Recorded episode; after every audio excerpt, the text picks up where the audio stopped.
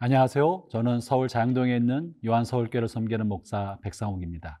오늘도 하나님의 말씀을 하루를 시작하며 주님을 예배하면서 하루를 살아가는 여러분 모두에게 하나님의 도우심과 은혜가 가득하기를 바랍니다. 우리가 살펴보고 있는 욥기는 성경의 한복판에 실려 있습니다. 학자들의 주장에 의하면 욥기는 모세 오경보다 먼저 있었던 내용이고 아브람보다 욥이 앞선 사람이라고들 이야기합니다. 그것은 욥기에 있는 내용은 율법이나 또는 선지서의 기록이 실려있기 전부터 하나님에 관한 신앙과 인생에 관해 고민하고 번뇌하는 사람이 있었다는 것을 말해줍니다. 그래서 욥기는 고뇌하는 사람, 고난과 고통 앞에서 고뇌하는 사람들에게 많은 위로를 줍니다. 위로를 이해하지 못하는 친구들이 있었지만 하나님은 믿음의 선한 삶을 살면서 고난받는 사람들의 마음을 이해하고 있다는 것을 욥기를 통해 말씀해주고 계시는 것이죠. 오늘도 욥의 친구들의 대화를 통해서 하나님 우리 가운데 주신 말씀을 함께 살펴보기를 원합니다. 오늘 주신 말씀은 욥기서 이십일 장 십칠 절부터 삼십사 절의 말씀입니다. 욥기 이십일 장 십칠 절에서 삼십사 절 말씀입니다. 악인의 등불이 꺼짐과 재앙이 그들에게 닥침과 하나님이 진노하사 그들을 곤고하게 하심이 몇 번인가. 그들이 바람 앞에 건불같이 폭풍에 날려가는 겨같이 되었도다. 하나님은 그의 죄악을 그의 자손들을 위하여 쌓아두시며 그에게 갚으실 것을 알게 하시기를 원하노라. 자기의 멸망을 자기의 눈으로 보게 하며 전능자의 진노를 마시게 할 것이니라. 그의 달수가 다하면 자기 집에 대하여 무슨 관계가 있겠느냐. 그러나 하나님께서는 높은 자들을 심판하시나니 누가 능히 하나님께 지식을 가르치겠느냐. 어떤 사람은 죽도록 기운이 충실하여 안전하며 평안하고 그의 그릇에는 젖이 가득하며 그의 골수는 윤택하고, 어떤 사람은 마음의 고통을 품고 죽음으로 행복을 맛보지 못하는도다. 이 둘이 매 한 가지로 흙 속에 눕고 그들 위에 구더기가 덮이는구나. 내가 너희의 생각을 알고 너희가 나를 해하려는 속셈도 아노라. 너희의 말이 귀인의 집이 어디 있으며 악인이 살던 장막이 어디 있느냐 하는구나. 너희가 길 가는 사람들에게 묻지 아니하였느냐. 그들의 증거를 알지 못하느냐. 악인은 재난의 날을 위하여 남겨둔 바 되었고 진노의 날을 향하여 끌려가느니라. 누가 능히 그의 면전에서 그의 길을 알려주며 누가 그의 소행을 보응하랴. 그를 무덤으로 메어가고 사람이 그 무덤을 지키리라. 그는 골짜기의 흙덩이를 달게 여기리니 많은 사람들이 그보다 앞서갔으며 모든 사람이 그의 뒤에 줄지었느니라. 그런데도 너희는 나를 헛되이 위로하려느냐. 너희 대답은 거짓일 뿐이니라. 욥은 신앙과 인생의 문제를 율법적 사고방식이나 혹은 착한 사람은 복받고 악인은 벌받는다는 권선징악적 이분법적으로 생각하는 신앙인들, 또 그렇게 해석하는 분들을 향해서 도전을 하고 있습니다. 신앙은 그렇게 이분법적으로 단순히 도식화할 수는 없다는 이야기를 하고 있는데요. 오늘 보면 십칠 절에서 이런 도전을 합니다.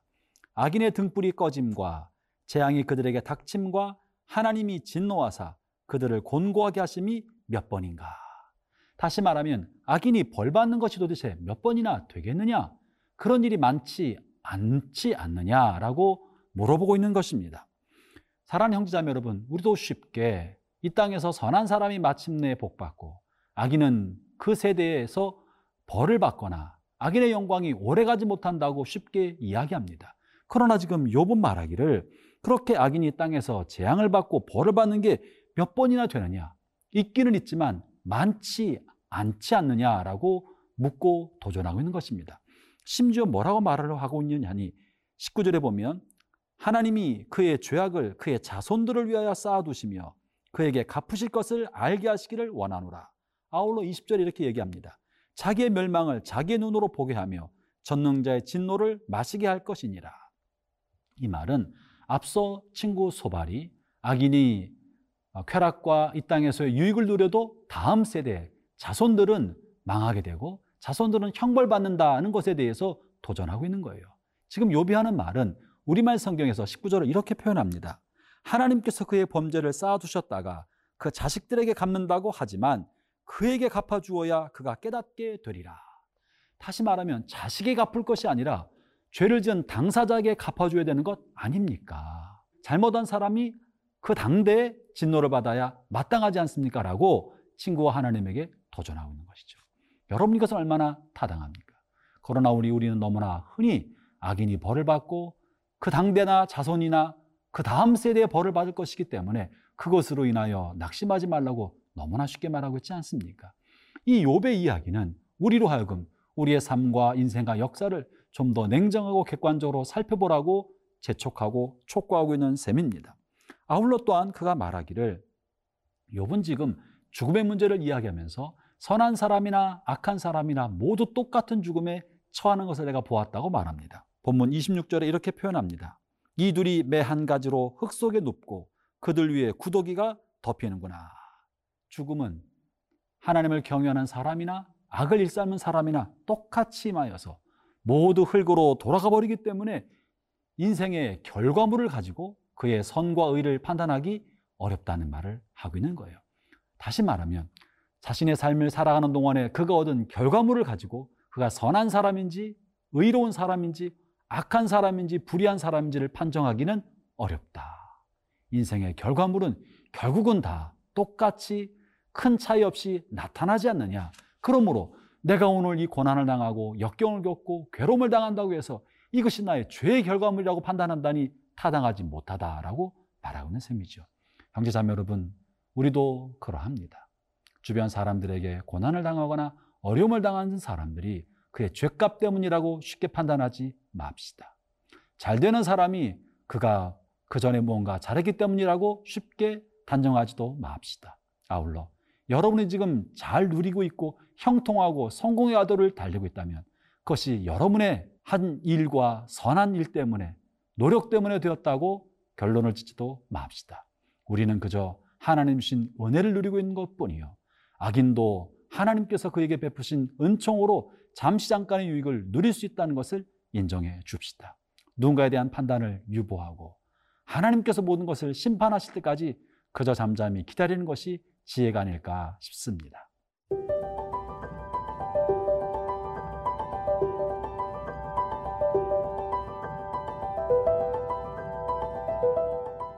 저희 가족 중에 암투병하다가 임종하신 분이 계신데요, 암투병하는 동안에 온갖 좋은 약에 관한 이야기를 굉장히 많이 들었습니다. 이것을 먹고 이렇게 치료를 받았고 저렇게 하면 저렇게 치료를 받았다는 이야기를 많이 듣고 저도 많은 시도를 해보았습니다. 그러나 이렇게 자연요법이나 민간요법으로 치료받은 경우는 많은 경우 중에 지극히 한두 번 혹은 적은 사례에 지나지 않는다는 것을 알게 되었습니다. 민간요법을 통해 치료받은 사례는 전체 확률을 따지면 많은 경우가 아니었습니다. 이것을 보편적인 의학적 진리로 받아들인다는 것은 적절하지 않다는 사실을 나중에 알게 되었습니다. 흔히 우리의 신앙생활에서도 한두 사람의 간증을 가지고 그것이 마치 신앙의 원리인 것처럼 여긴다면 단순하게 손쉽게 일반화하고 있는 것은 아닌가 염려가 됩니다. 오늘 욥은 자신의 친구 소발에 관하여 이 세상에서 벌어진 일들을 살펴보라, 그리고 눈을 좀 객관적으로 가져보라고 권면합니다. 그것이 오늘 본문 이십구 절의 말씀입니다. 너희가 길 가는 사람들에게 묻지 아니하였느냐? 그들의 증거를 알지 못하느냐? 이 말은 무슨 말입니까? 길 가는 사람은 행인만을 말하는 것이 아니라 당시에 길 가는 사람들은 상인들이었습니다. 먼 길을 다니면서 많은 사람들을 만나보는 상인이나 혹은 여러 지역을 돌아다니는 여행객들을 말하고 있었던 것입니다. 이 말은 많은 경우를 경험하고 많은 사람을 만나면서 다양하고 풍부한 경험을 한 사람들의 이야기를 들어보라는 거예요. 그들의 말을 들어볼 때 정말 악인은 그 당대에서 망하더냐? 의인은 그 당대에서 정말 보상을 받더냐? 그러지 않다고 하는 말이 더 많지 않느냐라고 항변하고 있는 셈입니다. 오늘 본문을 우리말 성경에서는 삼십 절을 이렇게 말하는데요. 악인이 멸망의 날에도 목숨을 부지하고 진노의 날에도 살아남는다고 말하지 않던가. 이렇게 욥은 도전하고 있는 것입니다. 그렇다면 오늘 우리는 신앙이란 이름으로 우리가 믿음을 따라 너무나 우리 주변에 벌어지는 것을 손쉽게 단순화, 일반화시키는 것을 좀 멈추고 먼저 우리에게 정말 필요한 경건하고 정직하며 균형 잡힌 신앙인이라면 보편적 상식과 보편적 의식을 먼저 가져야 합니다.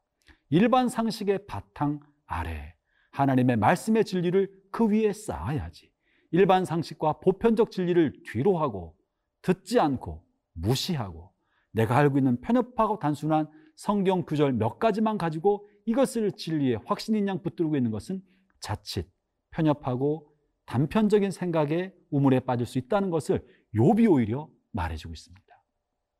여러분, 놀라운 사실은 욥은 언급한 것처럼 아브라함의 이전 사람입니다. 율법이 주어지기 전에 있던 사람입니다.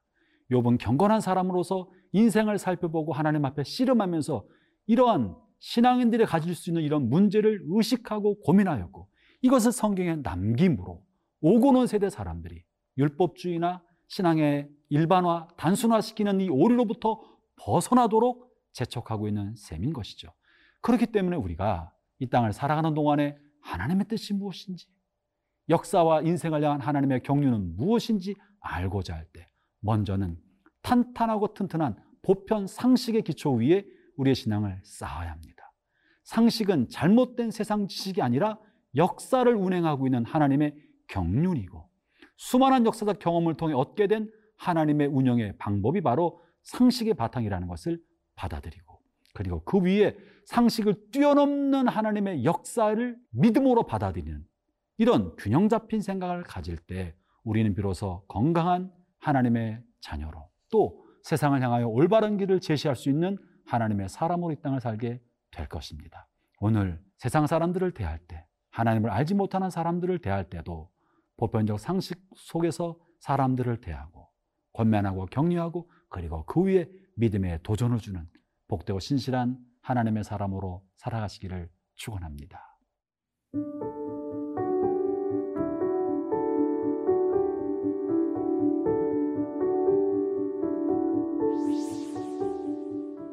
하나님 아버지, 우리의 삶이 하나님의 경륜의 손안에 있음을 믿습니다.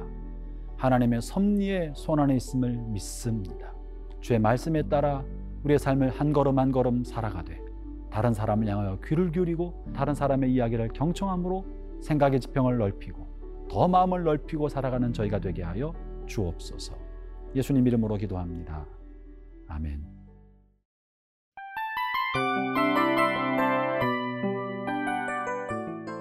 이 프로그램은 청취자 여러분의 소중한 후원으로 제작됩니다.